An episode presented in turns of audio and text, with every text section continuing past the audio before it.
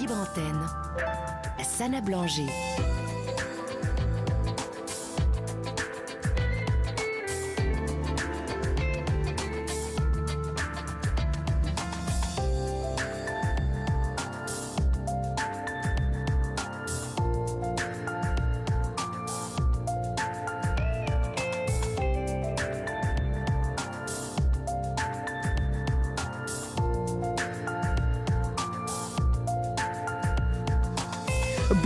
Toutes et à tous. Vous êtes sur Europe 1, c'est l'heure de la libre antenne et je suis ravie de vous accompagner jusqu'à minuit. J'espère que vous avez passé un très bon week-end. Alors je vous invite tout de suite à nous contacter au 01 80 20 39 21, appel non surtaxé pour nous partager vos histoires de vie en direct si vous souhaitez passer. Vous le savez, la libre antenne est votre émission. Ce soir, je vais aborder un sujet délicat et émouvant, les disparitions brutales. Comment réagir quand on apprend que quelqu'un qu'on aime est décédé subitement sans qu'on ait pu lui dire au revoir? Comment surmonter le choc, le déni, la colère, la tristesse ou la culpabilité? Comment continuer à vivre sans oublier ni se résigner? Et comment trouver du sens et de l'espoir dans cette épreuve? Les disparitions brutales sont des événements tragiques qui peuvent toucher chacun d'entre nous. Elles nous rappellent que la vie est précieuse et qu'il faut profiter de chaque instant avec ceux qu'on aime. Elles nous invitent aussi à chercher du soutien, à exprimer nos émotions et à faire le deuil. Et j'ajoute qu'elle nous offre l'occasion de rendre hommage à ceux qui sont partis trop tôt en gardant leurs souvenirs dans notre cœur à jamais. D'ailleurs, saviez-vous que le deuil suite à une disparition brutale n'est pas une fatalité? Il est possible de le dépasser, de le transformer, de le vivre autrement. Il existe des méthodes et des astuces pour mieux gérer ces réactions physiques, émotionnelles, cognitives et comportementales. Il existe aussi des signes, des messages, des synchronicités qui peuvent nous aider à rester connectés avec ceux qui sont partis. Face à ces possibilités, il est important de ne pas rester seul, de chercher du soutien, de ne pas se juger, de se respecter, de s'ouvrir aux autres, de partager ses émotions, ses souvenirs, ses besoins et de ne pas perdre espoir.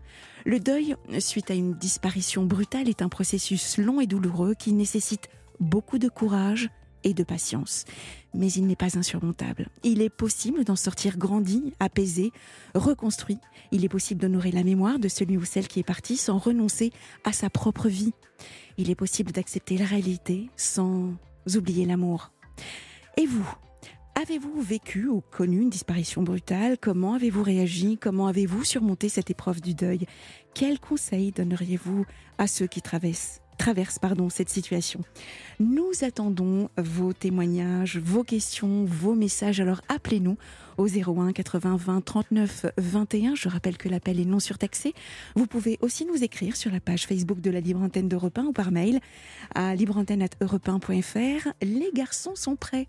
Adrien et Raphaël, coucou, euh, sont prêts à vous accueillir donc au standard. Laurent Pelé réalise l'émission ce soir. Allez, à tout de suite sur Europe 1. La libre antenne d'Europe 1. Sana Blanger accompagne vos nuits. Nous sommes ensemble donc jusqu'à minuit pour écouter des témoignages en direct et commençons par celui de Valérie. Bonsoir Valérie. Bonsoir Sana. Bienvenue à la Libre Antenne. Merci. De quoi avez-vous envie de nous parler, chère Valérie? Merci Sana.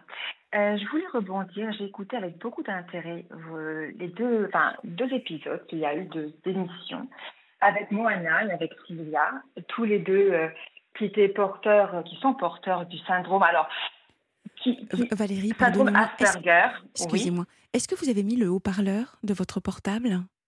Non. Par contre, je parle avec mes AirPods. Ah. Et j'entends du bruit derrière. Oui. Bon, je l'ai coupé peut-être. Alors, attendez, bougez pas. D'accord. Moi, je ne bouge pas.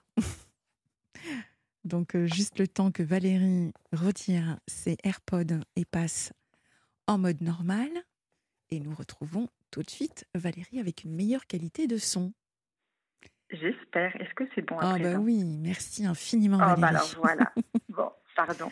Euh, C'était pour être plus à l'aise. Voilà. Je comprends. Donc oui, en effet, euh, Moana et Sylvia qui sont porteurs du syndrome d'Asperger. Alors, c'est vrai que c'est une dénomination que personnellement aujourd'hui je n'utilise plus. Mhm. puisque euh, Hans Asperger, qui a donné son nom à ce syndrome-là, en réalité, s'est montré complice de crimes nazis. Donc, Aujourd'hui, on parle plus de troubles du spectre autistique, qui permet en plus de, voilà, de recouper quand même pas mal de particularités. Mm. Parce qu'en fait, il y a autant en réalité de, de formes d'autisme que d'autistes. Euh, mais c'est vrai que quand on parle d'Asperger, ça, ça permet de positionner et de voir que c'est manifestement un autisme qu'on appelle de haut niveau, c'est-à-dire mm-hmm. qui n'empêche pas de parler, ce qui est mon cas, et avec des facultés euh, mentales euh, normales. Oui. Alors, euh, euh, moi, je souhaitais rebondir parce que c'est vrai que les deux témoignages de Moana et de Sylvia me semblaient un petit peu, euh, pas défaitistes, mais qui montrent une réalité du, de l'autisme, en tout cas de haut niveau, que je ne partage pas forcément. Et heureusement. Alors, la seule chose que je partage avec eux, en revanche, certaines choses que je partage avec eux, la première, c'est un diagnostic tardif. Oui, d'accord. Ce qui est vrai c'est qu'en France, euh, il y a un sous-diagnostic, il y a une méconnaissance euh, par le corps médical du syndrome, euh, enfin, de, l'autisme. Du trouble autistique, oui. Et en particulier, ouais, et en particulier de l'autisme au féminin. Alors, pour remettre dans le contexte hein, pour les auditeurs, c'est vrai que notre auditrice nous avait dit qu'il y avait non, c'est même pas, c'est moi Anna qui nous avait dit qu'il n'y avait pas du tout ou quasiment une ligne euh, de, pour, pour les formations. C'était Moana. Et, et, une psychiatre et, une psychiatre avait appelé l'antenne. C'est ça. Pour euh, en effet confirmer cela. Tout à fait. Et, euh, et alors, donc c'est le cas déjà pour l'autisme en général, et c'est encore plus fort pour l'autisme au féminin parce que autant les hommes, donc comme vous le savez, l'autisme, la particularité, c'est de présenter euh, des intérêts spécifiques, c'est-à-dire que la personne va s'intéresser en particulier à certains euh, domaines très particuliers. Euh, et chez les garçons, ça va être, par exemple, les horaires de train, voilà, quelque chose qui est très identifiable. Alors mhm. que chez les femmes, chez les petites filles, ça peut être quelque chose de beaucoup plus standard qui va passer complètement sous le radar.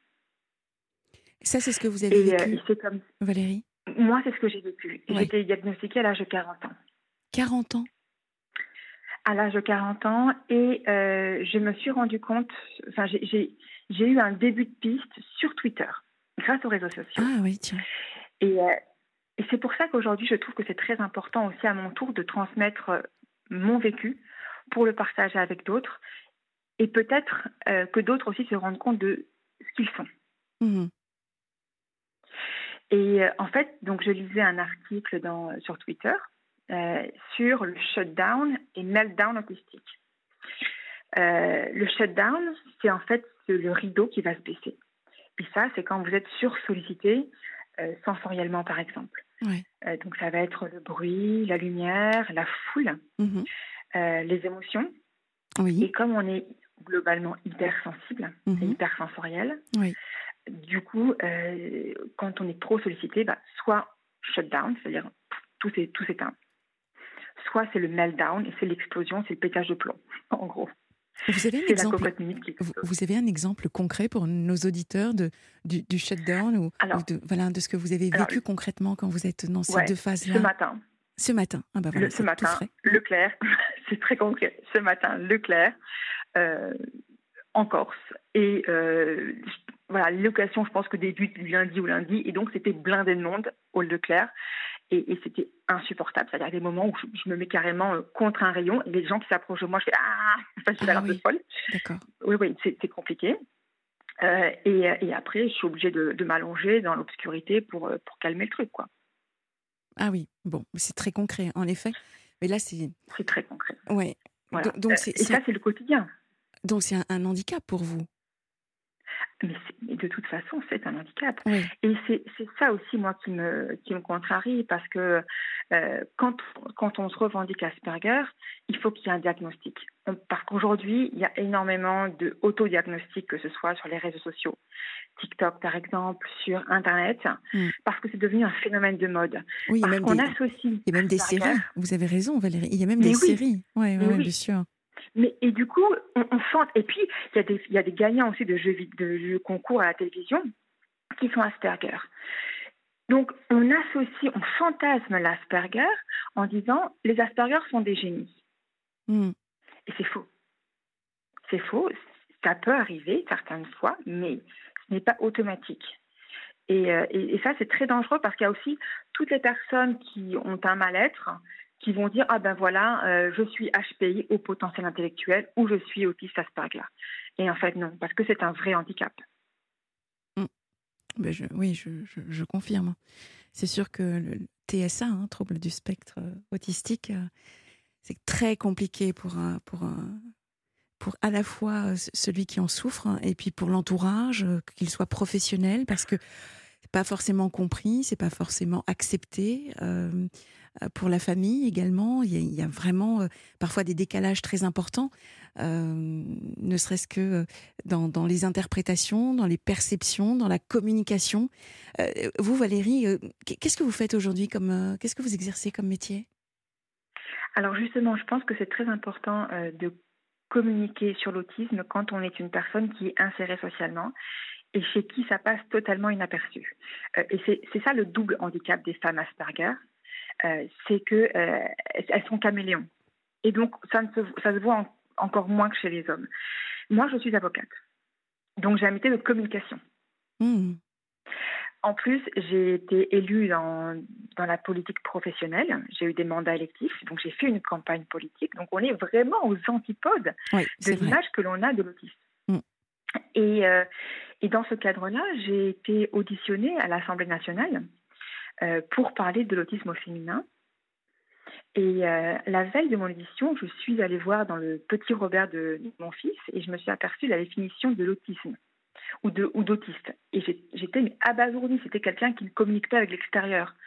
Et j'ai trouvé ça mais tellement réducteur et pas du tout euh, conscient de la pluralité euh, des manifestations de l'autisme que euh, je me suis emparée de Twitter et je les ai euh, tagués. Et alors, heureusement, c'est qu'ils ont changé entre-temps. Ils m'ont répondu, ils ont changé la définition. Mhm.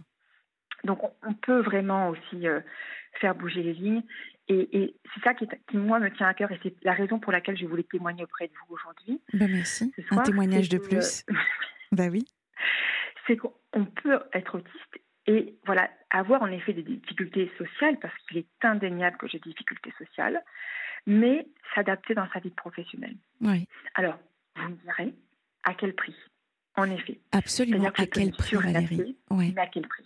Voilà, d'une fatigabilité qui est accrue. Alors, d'un burn-out et d'une dépression déjà vécue. ouais. Mm, mm, mm. Euh, alors, mon activité professionnelle, je l'ai complètement adaptée. C'est-à-dire que je suis indépendante. J'ai mes clients euh, que je reçois en face à face, donc je n'ai pas de difficulté. Quand je plaide, je n'ai pas de difficulté non plus. Les difficultés apparaissent davantage lors d'événements sociaux, par exemple. Tel Ou que- dans des dîners à, à Ah oui, plusieurs. ah oui, voilà. Bah, là, c'est plus par exemple, des cocktails. Oui, je comprends. des cocktails. Quand je dois me présenter un cocktail parce que je, je candidate à une élection, là, ça a été très violent pour moi. Oui. Je comprends. Voilà, le small talk, par exemple, ce qui est les conversations de, de cocktail, c'est un enfer. Mm. Et alors parfois, je dis des trucs complètement à côté de la plaque.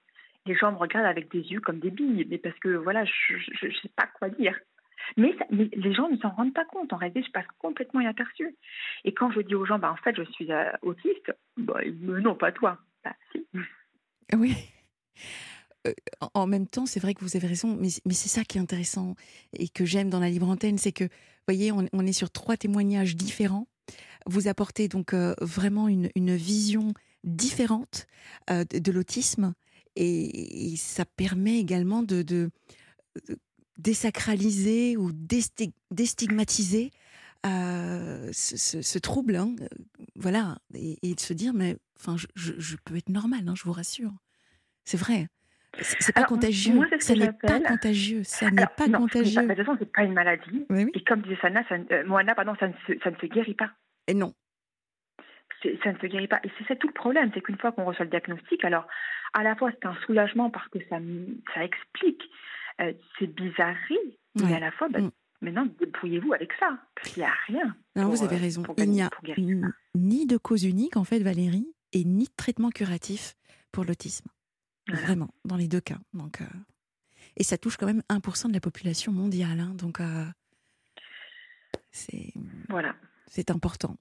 D'accord, bah merci beaucoup Valérie. Est-ce qu'il y avait donc, est-ce que vous avez un, message à transmettre donc en plus de celui que vous venez de faire à travers votre témoignage, est-ce qu'il y a un, un message plus précis encore que vous souhaitiez partager avec nos auditeurs? Oui, que euh, certains considèrent l'autisme comme un handicap, ça l'est. Euh, indéniablement ça l'est. En revanche, ça n'empêche pas les gens de vivre, d'être insérés socialement, professionnellement, sentimentalement. Euh, vous avez des enfants d'ailleurs, Valérie J'ai oublié de vous poser la question. Sentimentalement, comment ça se passe j'ai une vie totalement normale puisque je suis mariée, divorcée et en concubinage à présent. Donc voilà, comme beaucoup de Français. J'ai deux enfants qui ont 11 et 13 ans. Euh, l'aîné qui a été diagnostiqué aussi, TSA, spectre autistique. Mm, mm. Et le petit qui est en cours diagnostic puisqu'il y a un facteur aussi euh, héréditaire. Mm-hmm. Euh, vous, c'était votre, votre père, votre mère? Je ne sais pas. Vous ne savez pas? Non, je ne sais pas mais, euh, mais on peut vivre avec. Alors, il y a des troubles associés. Souvent, euh, par exemple, mon fils aîné a un trouble d'attention avec ou sans hyperactivité. Souvent, il y a des choses comme ça, il y a des dyspraxies, dyscalculie. Il y a souvent des ce qu'on appelle des comorbidités. Euh, moi, par exemple, j'ai un trouble anxieux qui est associé. Mais, voilà, au quotidien, ça n'empêche pas. Et, et, je voulais vraiment transmettre le fait que si si, vous, vous avez des particularités, si vous avez ce que j'appelle aujourd'hui ma normalité alternative, ben c'est OK. Ça ne fait pas de vous quelqu'un de d'anormal, mais juste dans, avec vos particularités, mais avec votre normalité alternative. Et c'est OK, quoi. J'ai juste une dernière chose à vous, vous demander, Valérie. Y a-t-il un livre qui vous a marqué, euh, qui vous a aidé dans votre parcours euh, TSA Alors, pas un livre, c'est Super Pépette, qui est Julie Dachaise, euh, puisqu'en fait, quand j'ai commencé justement avec euh, Twitter, j'ai commencé après à regarder euh, sur Internet, c'était quoi l'autisme au féminin? Parce que tout de suite, moi, je me ah suis dit, mais non, je ne peux pas être Asperger, parce que pour moi, les Asperger sont des génies. Donc, je ne peux pas être ça. Et en creusant sur l'autisme au féminin, je suis tombée sur Julie Dachaise, alias Super Pépette, mmh. et je me suis reconnue en tout point. Et elle a sorti une BD, en tout cas je recommande vraiment de lire euh, Julie, euh, parce que l'autisme au féminin est très différent de l'autisme au masculin. Donc, euh, Moana, par exemple, parlait de Joseph Chevaniac, c'est voilà, c'est différent. Mm. chacun est différent, il manifeste différemment. Et Julie a cette particularité aussi d'être chercheuse sur l'autisme, donc très bien connaître sa matière, et d'être aussi complètement insérée, même si elle reconnaît des difficultés sociales. Euh, comme par exemple bah, les, réunions, enfin voilà, pas mal de choses, mais elle est complètement insérée. Merci infiniment Valérie, je vous souhaite vraiment le meilleur. Euh, et, merci infiniment pour votre courage et votre confiance. Donc, et euh, eh ben, très très bientôt, j'espère. Prenez bien soin de vous. Avec plaisir, Sana. Bonne soirée. Merci.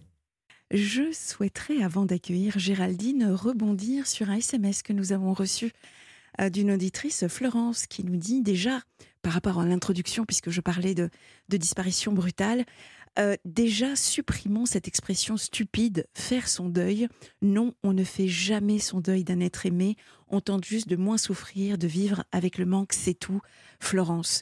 Euh, Florence, je, comprends votre SMS. En fait, euh, l'expression faire son deuil, ça n'est pas une expression vide de sens ou irrespectueuse. C'est juste une expression qui désigne un processus, un processus pardon, décidément je vais y arriver, psychologique que, chacun traverse quand on a perdu un être cher, une situation, un objet auquel on était euh, attaché. Euh, c'est vraiment un, processus nécessaire pour accepter la perte. Et, continuer à vivre. Donc c'est juste un terme psychologique, c'est faire son deuil. Voilà, je voulais répondre à, Florence et je suis tout cœur avec elle si, si elle est dans cette situation. Euh, accueillons Géraldine. Bonsoir Géraldine. Bonsoir. Re-bienvenue. Euh, merci. Euh, Géraldine, pour, pour expliquer aux auditeurs, donc vous nous avez contacté jeudi soir, mais il restait très très très peu de temps pour pouvoir échanger et c'est vrai que je vous ai interrompu, je suis désolée, au moment où en plus vous vouliez passer un message manifestement personnel, mais je vous ai fait une promesse et vous êtes là Donc, euh, on va juste réexpliquer très rapidement ce que vous faites dans la vie et bravo parce que finalement, vous nous avez partagé votre reconversion professionnelle en tant qu'éducatrice, monitrice, donc euh, travailleuse sociale. Euh, donc, de dire que voilà, il était possible à un moment donné de sa vie, quand on ne se sent pas bien, de redonner du sens. Ça demande de l'énergie. Et aujourd'hui, vous êtes totalement épanoui dans ce que vous faites. Et c'était le message que vous vouliez nous, nous passer. Oui, tout, à fait, c'était ça. Euh, je vous expliquais donc euh, jeudi dernier que je, je l'ai fait très bref pour ceux qui n'étaient pas là. euh, donc euh, pendant 22 ans, j'ai travaillé dans le commerce. Pendant ces 22 ans, j'ai eu j'ai eu beau essayer de tout tenter, de changer d'entreprise, de changer de, service, ça marchait. Enfin, j'étais jamais bien en fait jusqu'au moment où j'ai perdu un emploi suite à un, licenciement. Et à ce moment-là, je dis stop, terminé. Je ne veux plus jamais faire ce métier, je veux plus jamais, je veux plus jamais. Je, sais ce que je veux plus, je sais pas ce que je veux, mais je sais ce que je veux plus. Et puis, euh. Il y a eu euh, l'alignement des planètes qui m'a permis de faire la rencontre avec une association euh, pour, pour laquelle aujourd'hui je travaille qui s'appelle Solidarité Nouvelle pour le logement. Mmh. C'est une association qui prône la réinsertion des personnes par le logement. Et, et j'ai rencontré cette euh, j'ai rencontré cet asso et je me suis dit bah voilà c'est ici ma place. Donc après il a fallu que bah, que je cherche une formation, que je retourne à l'école, que ma famille fasse un effort de presque Oui. deux ans. Oui. Et à l'issue de tout ça, à l'issue bah, des cours, hein, faut retourner en cours à 40 ans, c'est beaucoup moins facile qu'à 20, croyez-moi. Ah, ça a dû vous demander beaucoup, beaucoup d'énergie, de motivation. De... Qu'est-ce que ça a développé? Qu'est-ce que vous avez découvert chez vous, Géraldine, quand on est en reconversion comme ça, professionnelle à, à, à quel âge? 40 ans, vous nous avez dit Ouais, bah du coup, du coup, quand je commence la formation, j'en ai 42. Ouais. Euh, que je dis... Oui, c'est ça. Et euh, bah, déjà de se retrouver sur les bancs de l'école, c'est une formation, mais ça reste quand même Mmh. de 9h à 18h assis sur une chaise à faire différents cours. Euh, c'est c'est se remettre à l'apprentissage. J'ai appris euh, pléthore de lois euh, qu'il a fallu ensuite euh, re- re- redonner lors de l'examen. Euh, mais c'est aussi une, richesse exceptionnelle d'échanges, de discussions.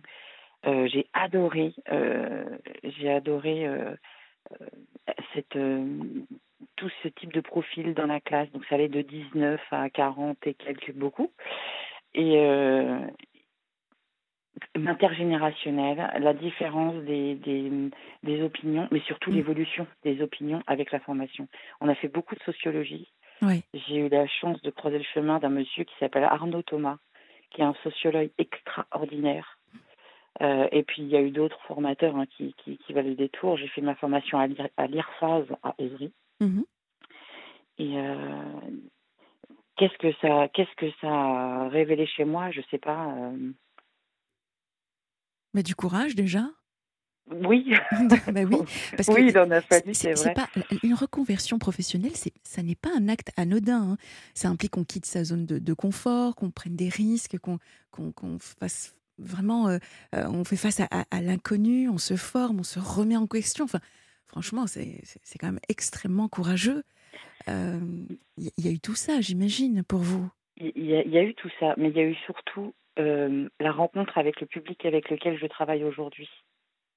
La rencontre, là, moi, j'arrive dans cette association parce que j'ai une association que j'ai ouverte avec une amie euh, et son mari, et on, on fait des maraudes dans Sud-Essonne. Donc là, on est en 2019-2020. Oui, Et, euh, et je rencontre cette association Solidarité Nouvelle pour le logement parce que je fais des paniers repas, Mhm. parce qu'on a fait une collecte alimentaire et parce qu'on fait une restitution. Et quand j'arrive dans cette structure et que je rencontre les gens à qui je distribue les paniers et que je vois surtout le métier des gens qui travaillent là, je dis mais c'est quand même extraordinaire quand on ne sait pas. C'est des hôtes de pension de famille, donc c'est le métier que, que, que j'exerce aujourd'hui, pardon. Euh, c'est se lever le matin pour aller permettre à des gens de reprendre pied à la vie. ouais. C'est c'est les écouter, c'est les, c'est les orienter. Euh, bon, après, là, je, je, je vous angélise un peu la chose parce qu'après, il y a tout plein de choses aussi à, à gérer au quotidien, mais Évidemment, mais et là, pour le coup, je me sens utile. Et je me dis, c'est ça, c'est ça que je veux, c'est ça que je veux être, et, je me donnerai les moyens de. Hmm. Et, en fait, j'entends beaucoup de gens dire comme vous, il faut du courage, etc. Mais j'étais tellement déterminée que j'ai pas vu tout ça. Il fallait que je le fasse.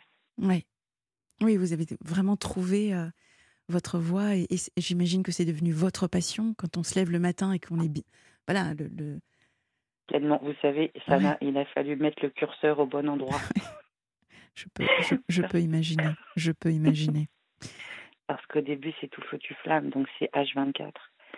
Et puis après, on apprend à prendre du recul, à faire un pas de côté, comme dirait mon responsable. Et on mm. apprend à se dire, OK, avant, j'étais dans l'association, c'était besoin, action. Maintenant, c'est besoin. Je prends du recul, j'écoute, je regarde. Et après, je m'entoure des bonnes personnes pour pouvoir proposer des solutions à, la personne avec qui je travaille. Et c'est elle qui va être maître de son propre destin. Moi, je vais juste lui offrir la possibilité de faire autrement. Bien sûr. Bien sûr. Vous voulez bien nous rappeler le, nom de, l'association, s'il vous plaît, bien sûr. Géraldine? Solidarité Nouvelle pour le logement. Alors, c'est vrai que vous nous aviez appelé pour parce que vous, vous, avez écouté un, un, un témoignage euh, de Nathalie. Euh, en quoi il a fait écho ce, témoignage de Nathalie qui nous expliquait qu'elle avait déménagé, qu'elle avait des difficultés hein, euh, dans son nouveau logement. Elle aussi avait changé de région. elle était en pleine dépression, clairement, hein, oui, en pleine dépression. Il, il, elle, elle, ne savait ni lire ni écrire. C'est typiquement le type de, de public qu'on peut, qu'on peut avoir, nous, tout à fait. Oui. Et en fait, l'illettrisme, euh, la perte, la, la perte d'un être cher qui fait qu'on va tomber. Absolument. Qu'elle a perdu il y a un an et demi. Oui. Oui, oui, tout à mm. fait. Ouais, je, me souviens très bien. Ça, ça m'avait vraiment touchée. Euh, la vie est tellement dure et on n'est pas tous armés de la même manière. On n'a pas tous les ressources en nous et parfois, et, pourtant, enfin, en même temps, quand je vous dis ça, la perte d'un être cher, c'est quand même énorme à surmonter. Vous parliez tout à l'heure des pertes. Euh, Brutales. Brutales, voilà, merci. Mm. Des pertes brutales. J'y ai moi-même été confrontée il y a quelques mois. Et, et c'est pas simple de se relever de ça. Et quand déjà on n'a pas eu un parcours de vie facile et qu'on n'a pas qu'on n'a pas les capacités ni les moyens de s'en sortir, la mm. société a tendance à nous mettre à l'écart et à nous marginaliser. Quand j'entends Nathalie, je me dis mais Nathalie, quand, on, quand vous lui dites, euh, Sana, d'aller voir les associations, le forum des associations, etc., c'est une démarche très compliquée pour elle. C'est Déjà, elle a un souci avec son image, cette dame. C'est qu'est-ce que je vais donner à voir? Je suis triste, je sais pas lire, je sais pas écrire, je sais pas où aller, je sais pas comment faire.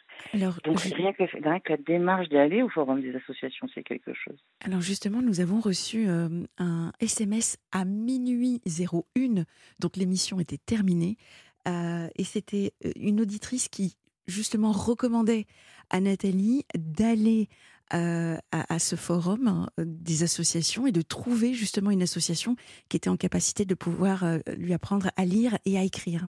J'ai trouvé que c'était pertinent. C'est très très pertinent. Mmh. Très pertinent. Après, encore une fois, c'est juste le fait de sortir de la maison et d'aller jusqu'au forum des Bien sûr. bon. Ça, déjà, c'est une grande épreuve pour Nathalie. Oui.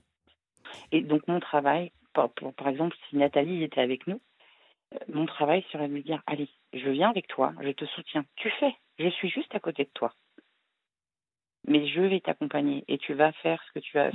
Tu, vas voir les associations, tu vas choisir, je serai juste à côté de toi.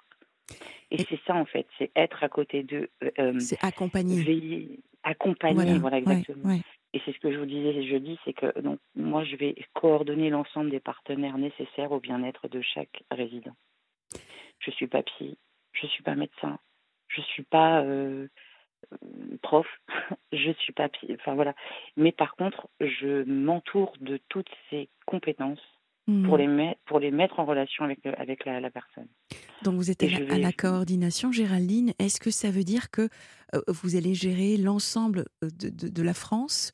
Donc euh, des antennes possibles pour aider justement comme Nathalie, Nathalie qui, alors elle était, je sais, elle nous a pas dit dans quelle région elle, était. Hein, je pas, pas retenue. Oui, moi non plus. Mais, mais voilà, si, si, je suis par exemple en Bretagne, est-ce que je, je, je, peux vous contacter pour vous demander de l'aide dans, dans, le cadre eh justement de. Eh bien non, Sana. Parce qu'en ah. fait, moi je, vais, moi je suis hôte de pension de famille sur la résidence accueil de Massy-Palaiso. Et euh, je m'occupe de ces, de ces huit résidents et je me concentre sur ces huit résidents. Ensuite, on a aussi quatre autres pensions de famille qui sont à Dourdan, Étampes, Bruyères-le-Châtel et Palaiso. Euh, où, je vais de temps en temps aussi, mais je ne suis pas la référente, hein, j'ai mes collègues. Euh, mon travail, ça va vraiment se focaliser sur cette résidence accueil. Et huit personnes, c'est déjà beaucoup. Bien sûr. Bien sûr. Par contre, par contre, ce que, ce que Nathalie peut contacter, par exemple, c'est le CCAS de la ville. Les services de la mairie sont là aussi. Euh, moi, je vois avec, la, mon, pour, avec mon association Action Partagée Solidarité que j'ai montée avec ma, mon ami, on est très très aidé par la mairie de Sacla, par exemple, en Essonne. Mais est-ce que comme vous, énormément. Voilà, mais est-ce que comme vous, Géraldine, c'est presque je prends par la main parce que parfois, alors oui, on peut, on peut se dire c'est infantiliser les personnes, mais parfois c'est nécessaire pour les aider à trouver et à démarrer. Vous voyez, j'aime bien, à chaque fois je dis là, une rampe de lancement, mais parfois il faut prendre la, personne par la main et l'aider à retrouver de l'énergie pour qu'elle puisse continuer toute seule. Donc, euh, un, accompagnement, c'est aller vers, c'est amener à aller vers. Mmh. C'est les petits trous du vélo. Il y a un moment donné, on les enlève. Oui, c'est ça, c'est exactement ça. Alors, pour, le coup, euh, sur les résidences ou sur les pensions de famille, ce sont des beaux pérennes. Parce que c'est peut-être des gens qui voudront jamais quitter la PF et ils, sont ils ont tout à fait le droit d'y rester. Mm. Mais il y en a certains qui, y en a peut-être un sur, euh, sur 50, euh, qui va repartir et qui va, et qui va, et qui va retourner dans le logement commun et continuer sa vie. Mon travail, c'est vraiment de maintenir la personne dans son logement. C'est de l'aider à tenir son logement. Oui. C'est, voilà. Et ensuite, ça va être un travail sur la personne. C'est l'aider à reprendre soin d'elle. Euh, si voilà, s'il y a une problématique sur ce point, c'est la maladie. Et puis parfois, on s'aperçoit que le, projet de service de notre association ne correspond plus aux besoins du résident. Mmh. Et on va l'orienter vers une autre structure. Ça peut être une réhospitalisation en hôpital psychiatrique, ça peut être un foyer euh, euh, infâme, un, foyer d'aide médicalisée pour personnes adultes, euh, ça peut être. Euh, et puis parfois, on a aussi des issues, il faut, parler aussi du négatif, on a aussi des issues négatives. On va avoir des incarcérations, on, des personnes qui malheureusement ne. Parce qu'on a beau tendre la main des gens, s'ils ne la reprennent pas, et eh oui. parfois malheureusement, on est obligé de, bah, de, de, de mettre fin à l'accompagnement parce que la personne ne prend pas ce qu'on lui offre.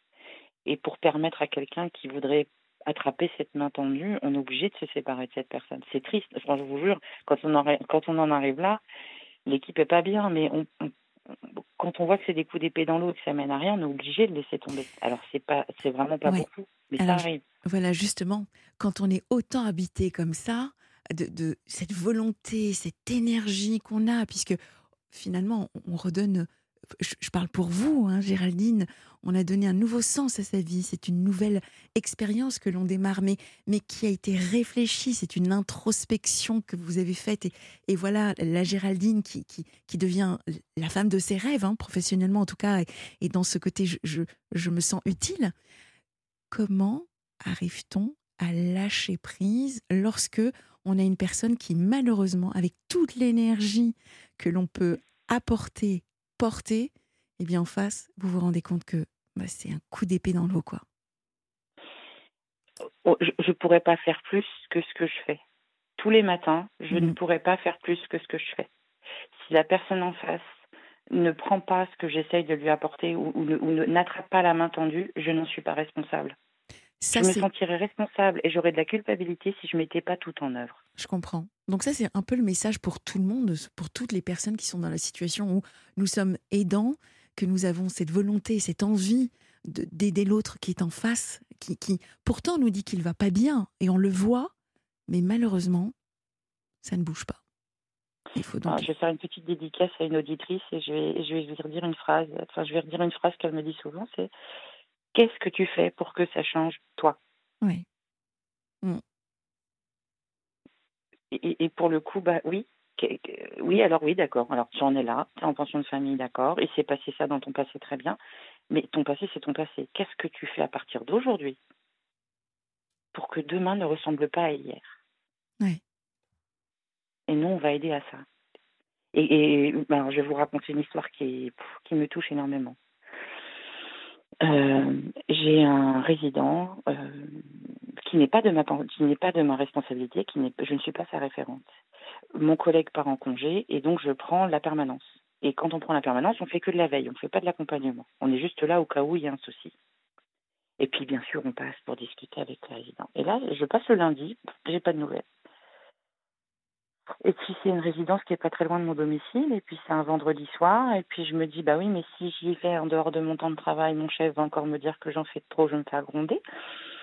Mais bon, je me dis non, j'y vais. Il y a quelque chose qui me dit vas-y. Je peux pas vous dire quoi. Je toque chez lui, il me répond pas. Je l'entends tousser. Et là, je lui dis écoute-moi bien. Tant que tu m'ouvres pas, je pars pas. Je reste en bas. Et je ne pars pas. J'ai été voir son voisin du dessus. Et je lui dis, écoute, il répond pas, euh, je pars pas tant qu'il me répond pas. Donc il entend ça, il m'ouvre la porte. Et là, quand il ouvre la porte, il est jaune fluo. Ah ouais. Et là, je me dis, waouh, waouh, waouh. Et J'ai mis du temps à le convaincre, mais je l'ai convaincu. Il, il m'a suivi et je l'ai emmené à l'hôpital. Parce qu'il voulait pas de pompiers, il voulait pas de tout ça. Hmm. Je l'ai emmené à l'hôpital. Euh, bon, je vous passe, je vous passe les détails. Aujourd'hui, c'est un monsieur euh, qui a fêté ses 40 ans. Euh, c'est un monsieur qui, qui, qui est passé à deux doigts de la catastrophe et qui m'a, mon Dieu merci, me Ah, voilà. Et donc, non, mais bravo à lui, parce Oui, que c'est oui, lui aujourd'hui Oui, oui, bat. oui, oui, absolument. C'est, Mm. c'est, c'est- il boit plus. Il est en train, de- il est en train de se remettre à chercher du boulot. Il est, il a aucune dette de loyer. Il, il, est- il est tous les jours, il est propre sur lui. Il est bien habillé. Et, et c'est un monsieur qui a connu la rue pendant une dizaine d'années, si je me, si je me trompe pas. Mm. Et là, là le monsieur, euh, et c'est- là que mon boulot il prend tout son sens en fait. Et là le monsieur, et ben quand je le vois et quand je le- quand je le croise maintenant euh, là où il est, euh, ben, je suis contente et je suis je suis très fière de lui en fait. Et, et, et, et le jour où il partira, j'aurai plus jamais de nouvelles et c'est tant mieux parce Ouais, que je- ça voudra dire que il sera pas. Vous savez, c'est comme les assistantes maternelles. C'est l'ingratitude la meilleure des récompenses. en fait. Quand, quand je vous écoute, vous, vous me rappelez la, la, la citation de, du Dalai Lama qui disait Le bonheur n'est pas quelque chose de tout fait, il vient de vos propres actions, en fait. Et, et voilà, c'est complètement ça. Alors, il nous reste juste une, une petite minute. On, on va pas se- on va pas être piégé comme euh, jeudi dernier. Mhm. Vous vouliez passer un message, Géraldine. Lequel est-il Personnel? Je voulais dire. Eh bien, je voulais tout simplement dire à, à mon âme sœur qui vous écoute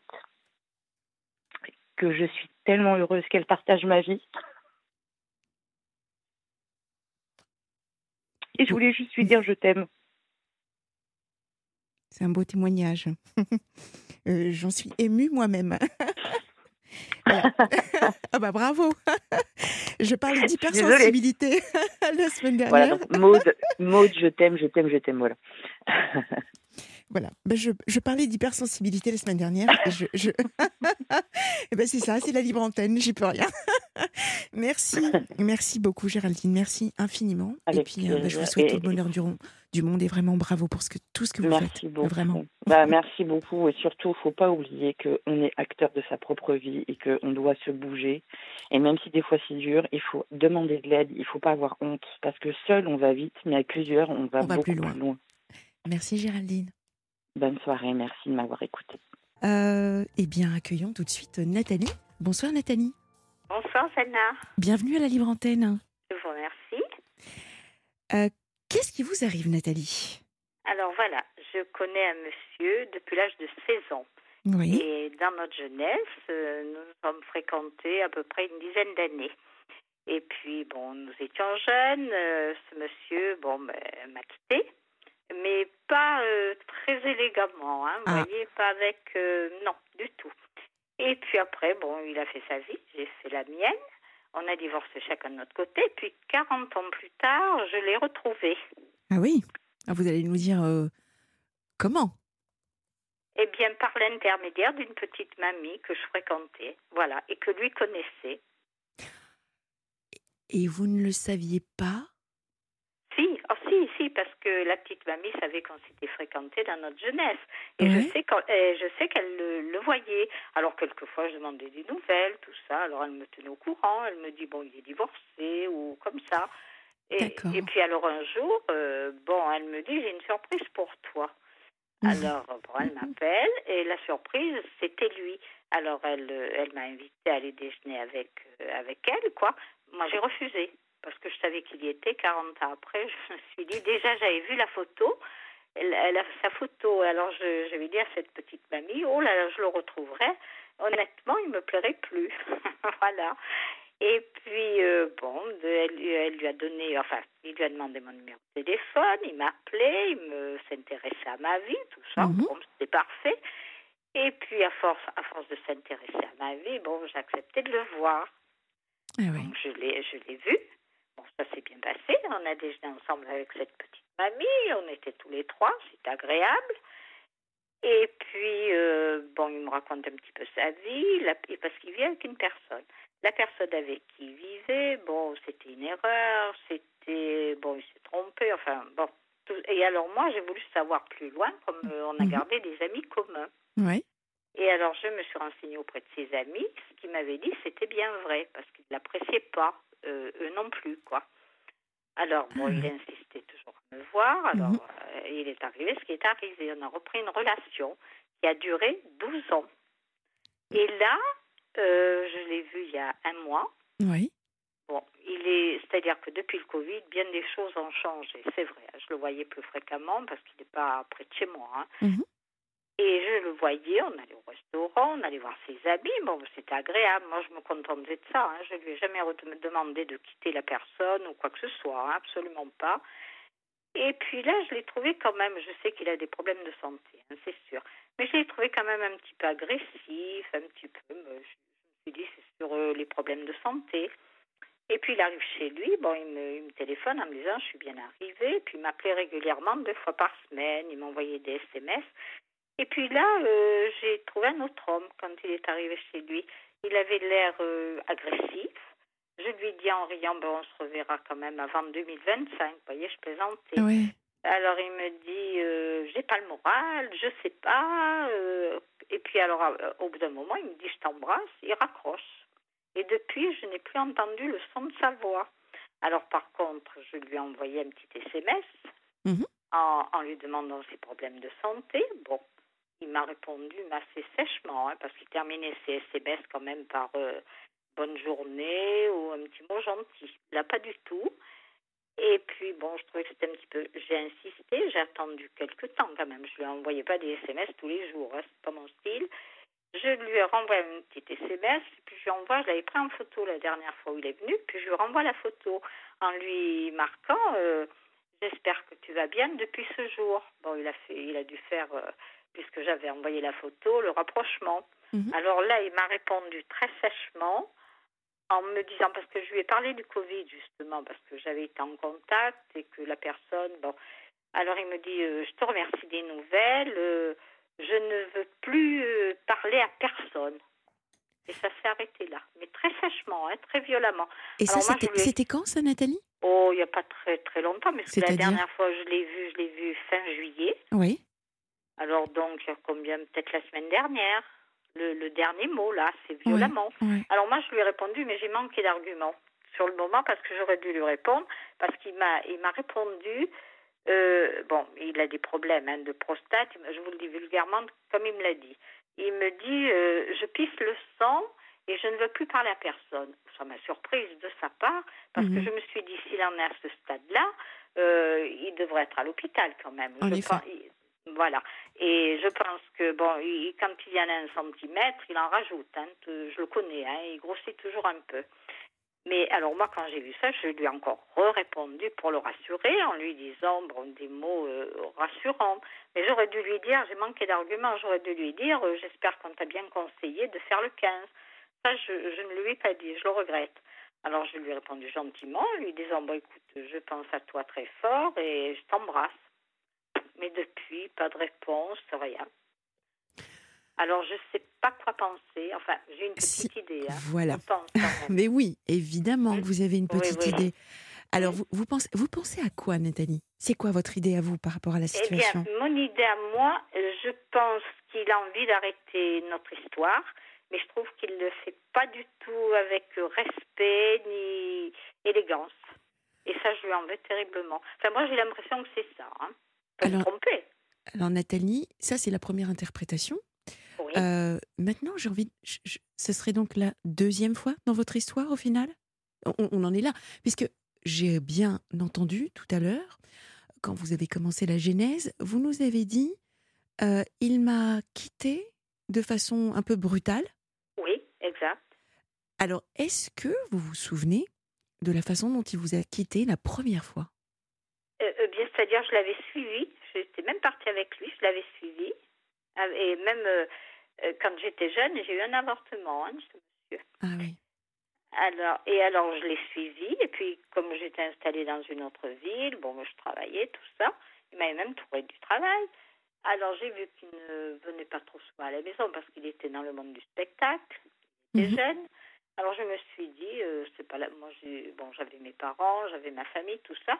Euh, d'une ville à une autre, par intermédiaire, je me suis retrouvée du travail. Et quand j'ai eu du travail, je suis repartie. Voilà. L'histoire s'est terminée comme ça, mais j'ai pas eu de, j'ai pas eu quelque chose, un mot de lui, euh, quoi que ce soit. Hein. Donc, est-ce que vous avez le sentiment que, comme ce que je vous ai dit, l'histoire se répète dans sa façon Oui, de... un petit peu. Un petit un peu. D'accord. Oui, D'accord. Alors, à quoi donc pour vous, vous, pensez à quoi par rapport à cette euh, trouve que je sais pas, non, euh, parce que les années ont passé. Hein, on Bien avait 20 et quelques années, donc maintenant on a passé la 70 ans passés. Euh, je trouve que c'est pas bien parce que j'ai toujours été très correcte avec lui. Vous voyez, il avait mm, mm. quelqu'un, jamais je me suis permise de téléphoner, jamais je l'ai mis dans, l'ai mis dans l'embarras, jamais, jamais. Hein. Et ça, les amis euh, s'en sont aperçus. Hein. Il Même lui, il me le disait. Il, le, il me le disait. Et juste là, euh, quand il est venu là au mois de juillet, j'avais des mots très gentils. Il me tente de revoir, très gentil. Puis du jour au lendemain, ça a été tout le contraire. Ah Parce qu'effectivement, il, a des, il a des problèmes. Bon, euh, ces problèmes-là, moi, euh, bon, j'ai peut-être fait une petite réflexion. Bon, il s'est rien passé de entre nous mhm. intimement. Alors je me suis dit, je me suis calculé, mais c'est pas. Alors je le lui avais dit par téléphone. Je lui ai dit, tu sais, ça a des problèmes. bon, il me dit non, non, mais ça n'a aucune importance. Je viendrai te voir quand même. Alors moi j'étais contente parce que je me suis dit finalement, il vient vraiment pour moi. Et là, je me suis posé la question si c'était pas vraiment pour euh, vulgairement euh, autre chose, quoi. Alors. Oui, pardon. Moi, non, non, mais je vous en prie, je, je comprends ce type de situation, qu'elle puisse être frustrante, frustrante décidément, et, et douloureuse. Alors vraiment, quand on n'a plus de nouvelles, c'est quelque chose de très désagréable. Ah on, est là, on se demande pourquoi mmh. il ne nous contacte pas. Oui, parce que j'ai l'impression qu'il est, il est, bon, je veux bien croire, je le connais, hein, quand il a quelque chose, il est complètement perdu. Hein. Et j'ai eu l'occasion de faire un repas avec des amis, et puis parmi ses amis, il y avait un docteur. Et justement, il lui en parlait. Il était catastrophé. Oh, il me dit, moi, s'il m'arrive quelque chose, ah, euh, c'était la catastrophe, parce qu'il a des amis, bien sûr, autour de lui qui sont partis, qui sont mmh. décédés malheureusement les cancers, et puis quand on vieillit, effectivement, il est, il est dans cette crainte-là. Mais de là, je me suis dit quand même à ne pas me un petit mot gentil ou me demander simplement me dire comment comment vas-tu? Comment tu je comprends. voilà simplement ça simplement ça je, comprends vraiment je comprends votre désarroi et votre envie de comprendre ce qui se passe euh, bon moi j'aimerais vous vous vous aider à trouver des réponses et, des solutions, hein, forcément. Donc, euh, déjà, l'une des premières choses à faire, c'est de ne pas paniquer et de ne pas tirer de conclusions hâtives. Alors, je dis ça comme ça, mais ce serait, c'est facile hein, de dire ça. Quand on se dit, mais quand même, euh, envoyer un petit SMS juste qui prend, allez, 4 secondes, juste de dire coucou, je vais bien. Euh, voilà. Tout le monde est en capacité de pouvoir le faire, on est d'accord Absolument. absolument. Même si on se dit, voilà, euh, il, il, est peut-être occupé, il a besoin de temps, et, euh, il, a, il a des soucis de santé. Bon, quand même. Est-ce qu'à travers cette, la personne que vous connaissez, est-ce que vous avez réussi néanmoins à avoir des, des, des nouvelles Et même, j'ai envie de dire, au-delà des nouvelles, est-ce que ce qu'il vous dit à vous, il lui dit exactement la même chose? C'est-à-dire, j'ai des ennuis de santé, je pisse le sang, pour reprendre vos termes. Ah, c'est ce qu'il m'a dit, hein, exactement. Voilà. Est-ce que vous avez pris des nouvelles euh, à travers cette personne euh, commune? Euh, Parce que ça peut être toujours très intéressant de savoir si vous avez le même son de cloche. Non, non, justement, non, j'ai pas, je pensais le faire, mais dans quelques temps. D'accord. Pas, pas dans les médias, vous voyez.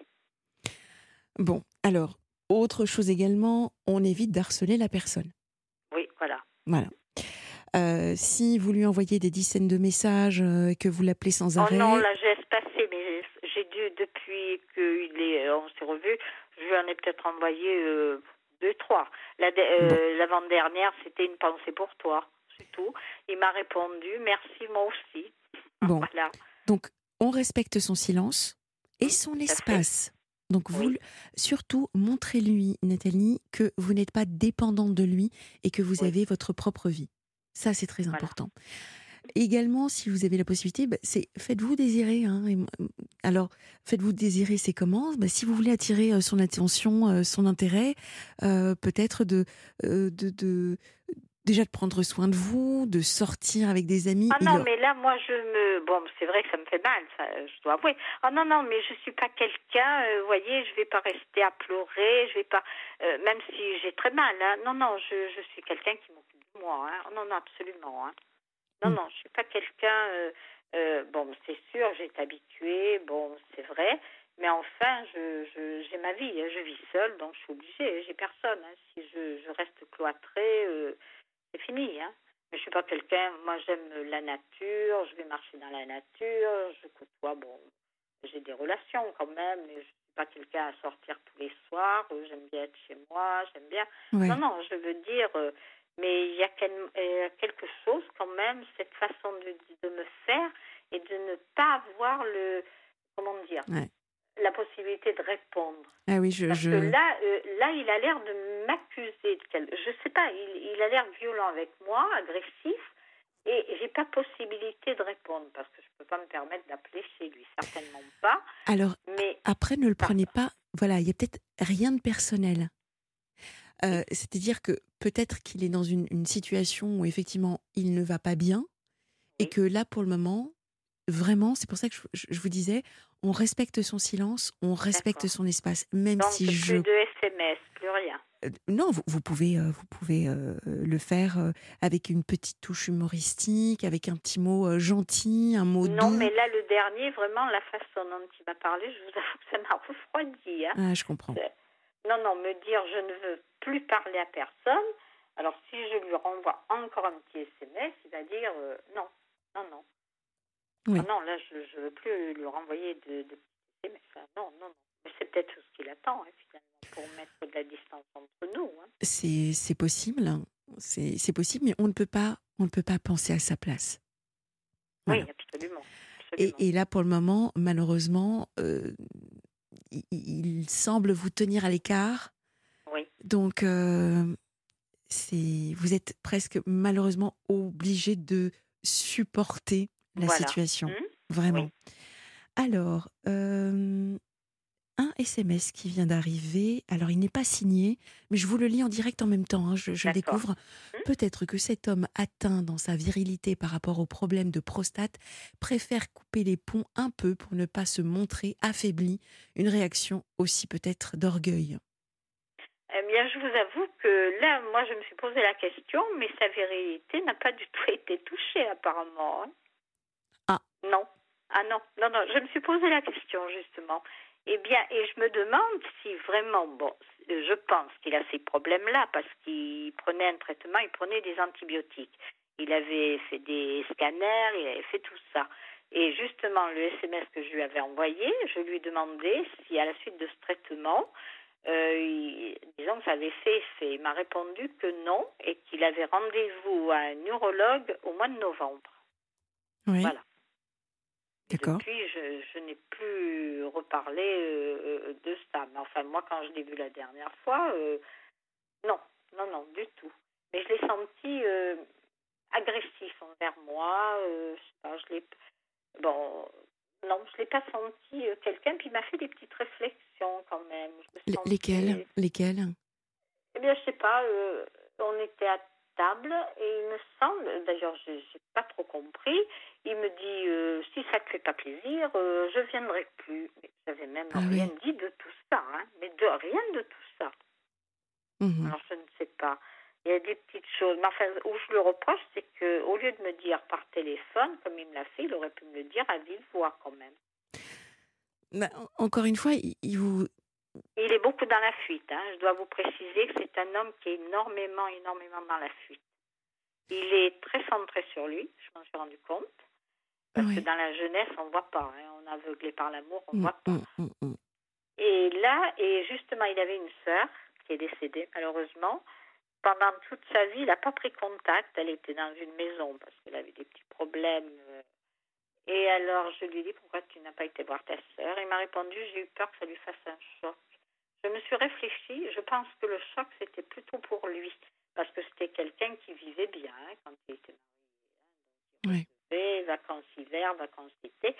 Bon, je pense que, bon, sœur, il aimait, c'est possible, mais je pense que ça aurait été, on va dire, euh, peut-être bien un fardeau. Alors ça, c'est des petites choses que j'ai enregistrées parce qu'on connaissait, on avait des amis communs.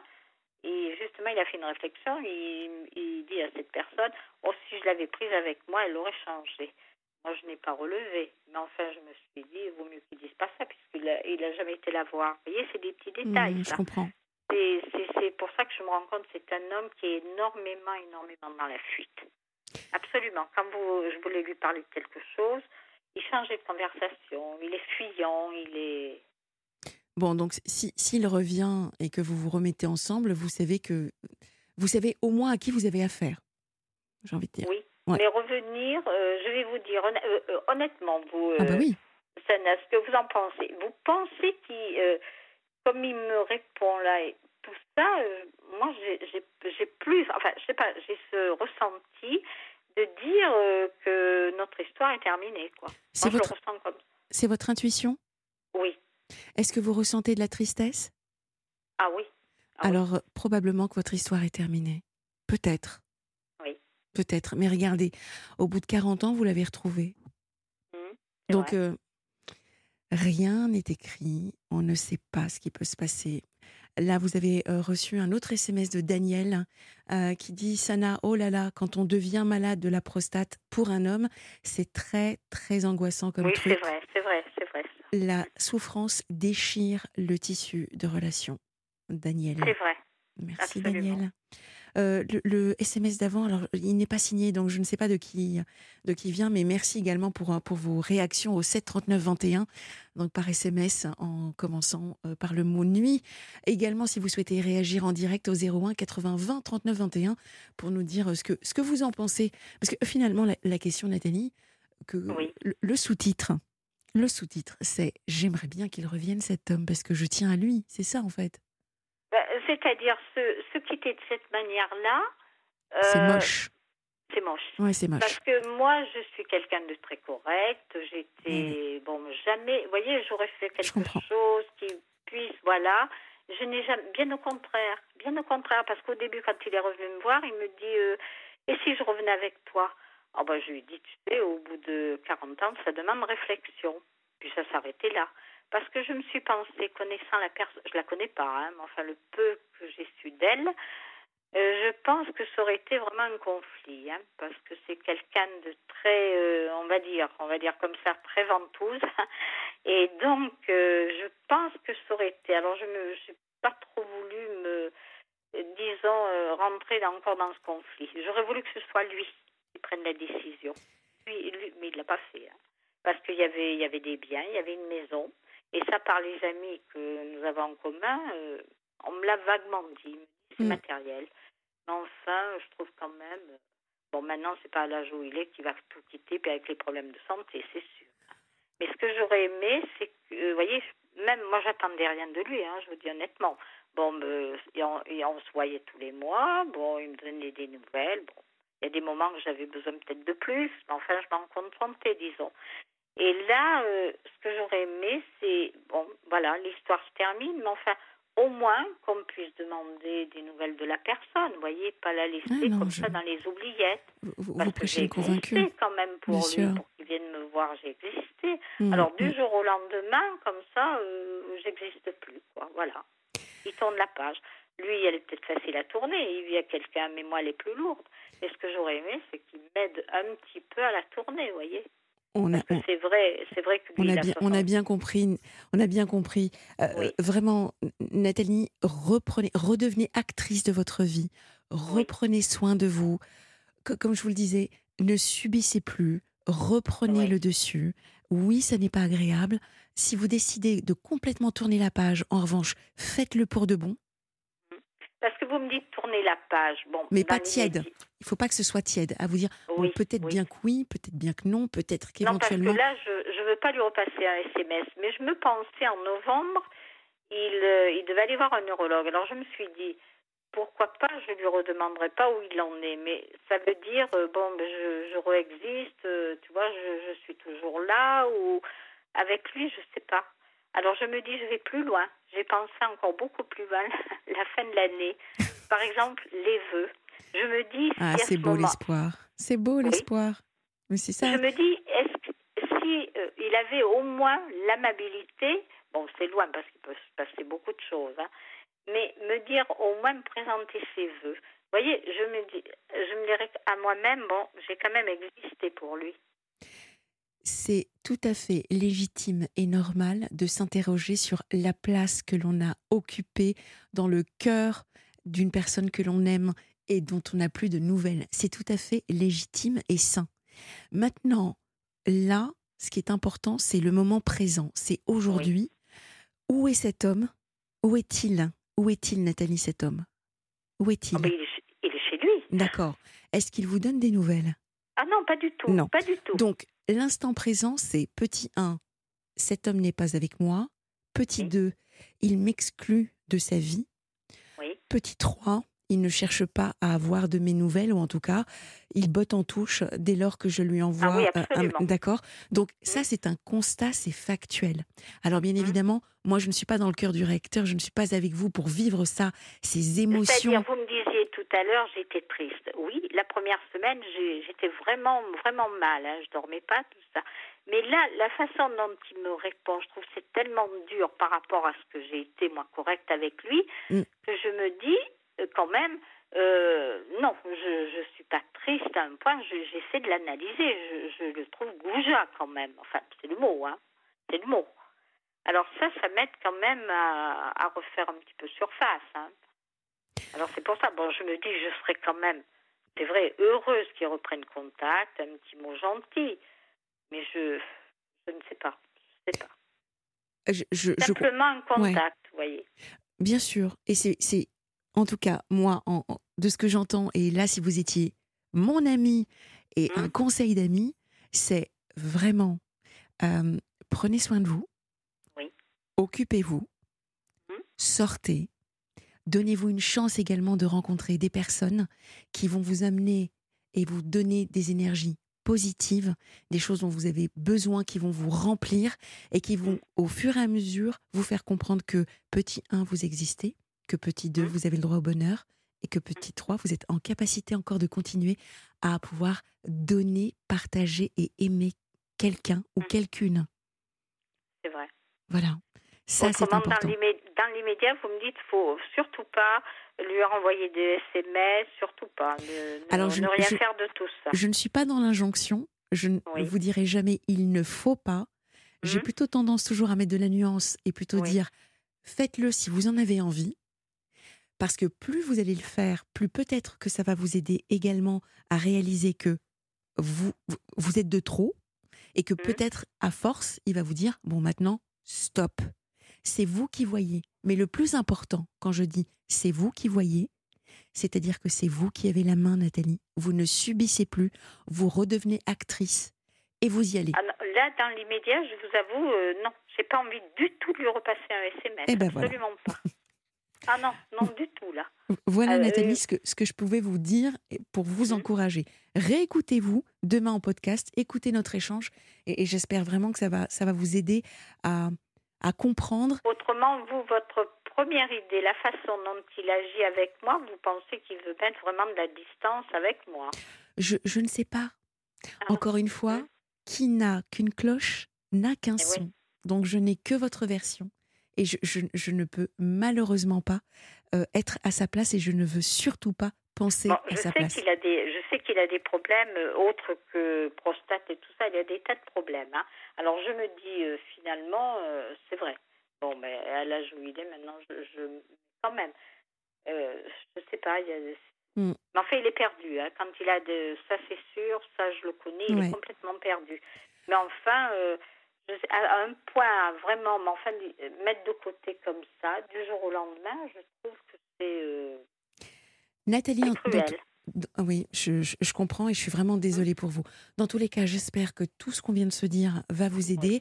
Euh, surtout, ne raccrochez pas parce que nous avons un auditeur euh, qui nous a envoyé un SMS pour vous, un monsieur Ah, qui c'est souhaiterait, euh, ouais, qui souhaiterait échanger avec vous, chère Nathalie. Ah, bah, c'est gentil, merci. Voilà, ça, ça présage de, de belles choses. Moi, j'adore les histoires d'amour. C'est vrai. Bon, dans tous les cas, tenez-nous au courant. Prenez bien soin de vous, s'il vous plaît.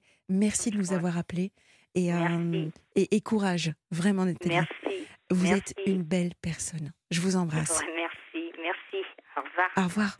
Alors, beaucoup, beaucoup, beaucoup de réactions euh, au 7 39 21 suite à euh, l'appel de Nathalie. Alors, si, si vous voulez bien remonter, euh, parce que je ne les ai pas tous, je vais commencer par le tout dernier qui vient d'arriver, de Bastien qui dit Nathalie lui donne trop trop d'importance à un homme absent qu'elle pense à elle. Zut, Bastien. Euh, donc Michel, c'est fait. Le sujet de Nathalie est une histoire connue après multipassage. Ensuite, bonsoir Sana, je voulais vous dire que vous avez oh, une, voix très douce et très agréable à entendre. La maman, merci beaucoup. Ensuite, Tony, cet homme a zappé l'auditrice, c'est son choix. Ce n'est pas facile à accepter, mais il est préférable de ne pas garder contact avec ce, ge- ce genre de zigoto. Tony, merci Tony. Cet homme n'est pas très fair-play, limite goujat, alors que la dame paraît tellement adorable, elle mérite mieux. Annie, merci infiniment pour vos réactions au 7 39 21. Et nous accueillons tout de suite Julien. Bonsoir Julien. Bonsoir Sana, Bienvenue à la Libre Antenne. merci beaucoup. Alors, qu'est-ce qui vous arrive Julien? Eh bien, écoutez, euh, donc j'aurais souhaité euh, prendre prendre la parole pour vous parler d'une plante ce soir, Euh, une plante une plante euh, légendaire. euh, Vous parlez de moi, peut-être? C'était de l'humour, de temps en temps, ça fait du bien. Comme j'ai versé ma petite larme tout à l'heure, j'ai besoin de ouf, repartir sur, euh, sur de l'énergie euh, positive. De l'autodérision, Bon, ça fait pas de mal. Eh oui, c'est bien. Donc une plante. vous avez euh, au, au- au passage une voix une voix très douce et Ah, très merci, agréable. Merci beaucoup, Julien. Donc une, une plante légendaire. Oui, une plante légendaire qui, euh, qui a accompagné euh, l'homme depuis, euh, depuis des millénaires maintenant, euh, et plus particulièrement d'une de ces molécules qui s'appelle le CBD. Ah. Donc vous aurez deviné qu'on va parler de chanvre. D'accord. De chanvre, et euh, ben voilà, en fait, moi je suis producteur de, de, de chanvre euh, dans la Sarthe. Oui. Euh, donc c'est une filière qui est relativement relativement nouvelle. Oui. Euh, donc voilà, c'est encore c'est encore nouveau. Il faut beaucoup beaucoup sensibiliser, faire faire preuve de de pédagogie pour expliquer aux gens qu'est-ce que c'est et en quoi ça peut leur rendre service. Alors effectivement, Julien, merci beaucoup de, sensibiliser encore une fois parce que euh, il y a deux semaines, nous avons euh, euh, reçu également un appel de Chloé qui, avec une associée, dont j'ai oublié le prénom, venait témoigner également de, du CBD. Et c'est vrai que nous avons eu des appels où certaines personnes étaient un petit peu pas estomaquées, mais à nous dire bon, quand même, le, le CBD, c'est du cannabis, c'est interdit, ça n'est pas légal. voilà, comment pouvez-vous en parler à l'antenne d'Europe 1 sur, sur le, le CBD Donc, ça tombe très bien. Vous en produisez manifestement. donc, la première question, forcément, et ensuite je vous laisse vraiment la parole. Est-ce que, s'il vous plaît, Julien, est-ce que le CBD est légal ou pas? Alors oui, le CBD est légal. Donc c'est une position euh, officielle qui a été euh, qui a été prise par euh, le Conseil d'État en décembre 2022 euh, qui euh, donc s'appuyant sur sur sur les positions euh, notamment de l'Organisation mondiale de la santé, mhm, l'OMS a affirmé l'OMS exactement a donc affirmé que le CBD donc qui est l'acronyme de cannabidiol était non psychotrope et que par conséquent rien en l'état ne pouvait s'opposer à sa culture et à sa commercialisation. Donc oui, euh, très clairement, le, le, CBD, c'est légal. Ce qui est illégal, par contre, euh, une autre molécule du chanvre ou du cannabis qui s'appelle, elle, le THC, qui a une structure moléculaire euh, assez proche finalement, mais qui, elle, a un potentiel psychotrope. Donc le THC, c'est interdit, le CBD, c'est autorisé. Donc c'est une molécule qui est extraite du chanvre, le CBD en fait, donc le cannabidiol. Oui, tout à fait. Mais qui est néanmoins euh, a une faible teneur en, en, THC. Ça, c'est ce que j'avais retenu. Donc il, y en a quand même. Dans le chanvre, oui, il y en a quand même. Le, le, chanvre, euh, c'est la, la traduction euh, française du, du, terme latin cannabis sativa, qui signifie chanvre cultivé. Nous, on mmh. l'a traduit, on l'a traduit comme ça. Donc, euh, en France, euh, on a un petit peu cette particularité-là qu'on retrouve pas dans les autres, euh, dans les autres pays et dans les autres langues. Par exemple, en anglais, ils ont un seul mot hemp, H-E-M-P, qui désigne euh, le cannabis dans tous ses usages. Nous, en France, on a deux mots. On a le mot chanvre, qui désigne plutôt, bah, qui désigne en fait euh, les variétés de cannabis à finalité et à usage industriel, mhm. qui sont euh, pauvres en, THC, mhm. inférieur mhm. donc avec une concentration inférieure à 0,3%, et on a le mot cannabis qui désigne culturellement euh, plutôt les, usages euh, récréatifs euh, ou médicaux. Ok. Bon. Donc voilà, deux noms pour une même plante, mais avec des caractéristiques différentes. Ok. Donc j'imagine que si, vous êtes à l'antenne de la libre antenne, c'est surtout parce qu'il y a un lien, il y a, du sens à, à, votre appel quand on entend les témoignages de personnes qui sont atteintes d'anxiété, de stress, d'insomnie, euh, de douleurs chroniques, de troubles neurologiques. Enfin, voilà, je, Oui, vous avez, euh, vous avez dressé euh, déjà une, belle partie du tableau concernant les, usages de la molécule, euh, effectivement, ça rend service à, un grand nombre de, personnes qui souhaitent euh, appréhender leur santé d'une façon un peu plus, euh, un peu plus naturelle. et en, cela, c'est vrai que le chanvre est un très bon outil. Alors, Julien, est-ce que, est -ce que ça veut dire que quelque part, aujourd'hui, ce que vous commercialisez, c'est un petit peu les recettes de grand-mère euh, quand on une petite verveine, une petite camomille, euh, euh, sauf que là c'est du chanvre. Est-ce que c'est finalement la même chose? Alors oui, ce que j'irai encore plus loin en disant que c'est plutôt les recettes des arrière, arrière, arrière, arrière grand-mère et on peut en rajouter encore. Oui, oui, oui, en fait, les premières traces, de, enfin, les premiers écrits hein, qui relatent l'utilisation du chanvre en médecine euh, c'est 2700 euh, avant Jésus-Christ euh, chez les, chez les Chinois. Donc c'est quelque chose de vraiment pas nouveau, qui a d'ailleurs, et ça les gens le savent pas du tout, mais on a, on a retrouvé, enfin on a, on a utilisé en France le cannabis de façon légale, le Mhm. cannabis médical, euh, entre 1866 et 1953, où le cannabis, sous forme de macération euh, alcoolique, en fait, de, de fleurs de cannabis dans l'alcool, euh, était distribué euh, en pharmacie, un petit peu comme un couteau suisse. euh, euh, sans discrimination à hommes, femmes, enfants, euh, vieillards, pour, euh, euh, pour toutes sortes de maux, euh, notamment les, les, euh, douleurs euh, liées aux menstruations. Donc ça, c'est un usage euh, qui s'est retrouvé un petit peu à toutes les époques et, dans, dans toutes les cultures. Euh, donc voilà, c'était euh, le couteau suisse. D'ailleurs, euh, il y a quelque chose de, de, de très intéressant. Donc là, c'était plutôt de l'autre côté de, de la Manche.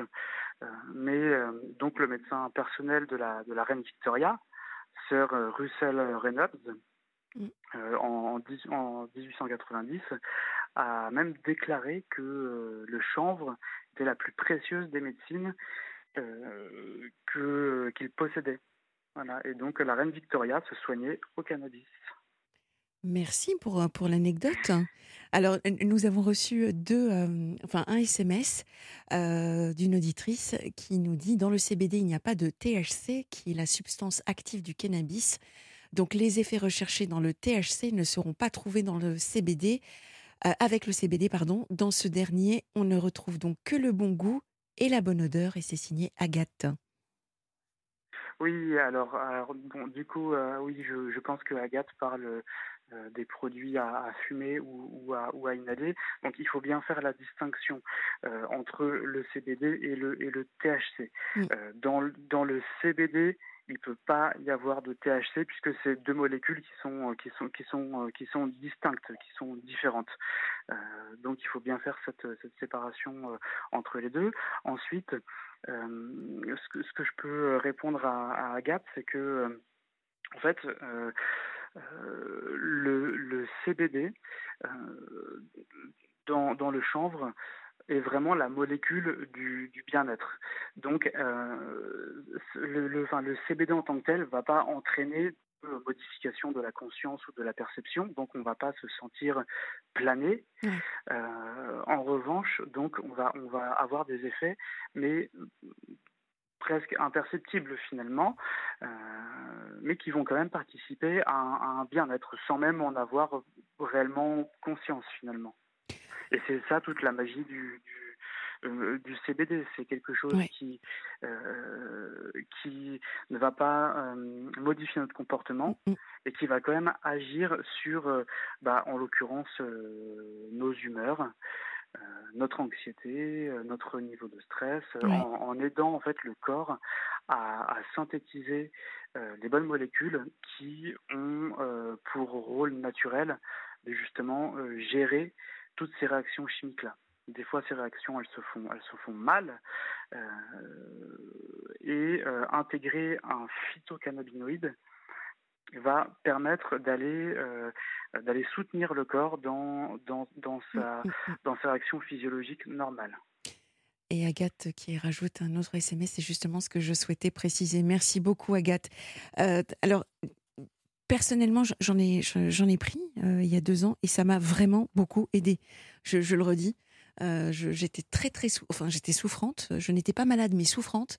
Et, et c'est vrai que c'est voilà ça ça m'a beaucoup aidé donc euh, je, je, je- je suis le message également pour dire qu'effectivement il y a vraiment un effet bénéfique. Julien vous faites ça depuis donc combien de temps? Alors, le, le projet a été imaginé euh, au début de l'année 2021, donc euh, il y a deux ans et demi. oui Euh, et c'est un projet qui est vraiment familial en fait. Donc nous, on a on a une histoire, on a une histoire qui s'est construite autour, enfin une histoire familiale qui s'est construite en grande partie autour du chanvre, puisque mon arrière-grand-père, qui s'est installé sur notre ferme actuelle en 1919, euh, a connu l'âge d'or du chanvre en Sarthe. Euh, donc, euh, à, à- cette époque-là, c'était vraiment une filière qui était extrêmement extrêmement développée, extrêmement riche sur le, sur le territoire sartois. D'accord. Euh, mon grand-père a, a, poursuivi euh, cette, cette culture-là jusque, jusque dans les années 1950, euh, où c'est très largement accéléré le déclin du chanvre. mais nous, à la ferme, on a encore des, des, des, vestiges de cette histoire-là, mmh. notamment un four à chanvre qui était, qui était une, une petite pièce euh, ronde utilisée dans, le, dans le process de fabrication du chanvre. Alors, ça fait que bon, j'ai un peu grandi euh, avec, avec le souvenir cette culture, si je puis dire. Vraiment l'avoir connu, bah oui, Enfin, ouais, oui. le souvenir du, du, du, chanvre et puis, et puis la culture euh, effectivement de cette, euh, de cette plante. Mmh. Euh, donc, en, en, suivant les actualités, en, bah, enfin, depuis, depuis toujours, mais euh, un peu plus précisément euh, en 2019-2020, on a vu qu'il y avait cette nouvelle filière qui était en train de d'émerger, celle du chanvre à bien-être, euh, le chanvre à vocation de bien-être. Mmh. Donc, ben voilà, on a fait, enfin, on en a un petit peu parlé en famille avec mon père qui est donc qui, qui, qui, est agriculteur, mon épouse et ma tante qui sont toutes les deux médecins généralistes. Euh, et en fait, en en, discutant comme ça, euh, on, a, on a trouvé que ça pouvait être euh, une idée intéressante de réintroduire le chanvre sur notre ferme, mais non plus pour valoriser la tige sous forme de fibres comme le faisaient mon grand-père et mon arrière-grand-père, mais plutôt pour valoriser la fleur, en essayant de d'avoir euh, un, vrai savoir-faire autant sur la production que, euh, sur l'utilisation euh, à, travers justement bah, les, savoir-faire scientifiques. Euh, via euh, mon épouse et, et, ma tante. Donc c'est comme ça qu'en 2021, on a implanté une première parcelle est euh, sur sur une petite sur une petite surface dans notre ferme et qu'on on, est euh, donc euh, depuis euh, depuis 2021 en expérimentation perpétuelle pour pour ben voilà tester ce, ce, ce, nouvel usage, découvrir ces produits qui, qui n'en finissent pas de nous ben voilà nous apporter chaque jour mmh. de nouveaux éléments et euh, finalement, c'est quelque chose qui est euh, extrêmement passionnant. Euh, et je pense qu'il qu a, qu a, beaucoup d'avenir. Donc ça, c'est le, le, le, chanvre bien-être. Mais quand on prend un petit peu de hauteur et qu'on regarde plus largement euh, ce qu'on peut, enfin tout ce qu'on peut faire avec euh, avec les molécules de CBD, avec les molécules de THC, mmh. avec les terpènes, avec les flavonoïdes, avec les 600 composés euh, qu'on trouve dans la fleur de chanvre, c'est une, une boîte de Pandore en fait qu'on est en train d'ouvrir euh, et euh, on découvre, enfin il va se trouver des possibilités infinies euh, d'usage de, de, ces différents composés. Et ça, au quotidien, c'est vraiment, c'est vraiment passionnant. Et je voulais et, aussi. Et profiter... on, on l'entend, hein, d'ailleurs, euh, vraiment, euh, on sent que vous, vous maîtrisez bien le sujet, ce qui est également très rassurant. Et, et d'ailleurs, comment, comment s'appelle donc euh, votre. Vos, vos, produits ou... Alors, l'entreprise qu'on a créée s'appelle Terra Medis pour faire référence euh, évidemment euh, à, à, à, la terre, au terroir, et Médis euh, bah, pour le côté, vous l'aurez deviné, santé. Mmh. Donc, Terra Médis. Terra Médis.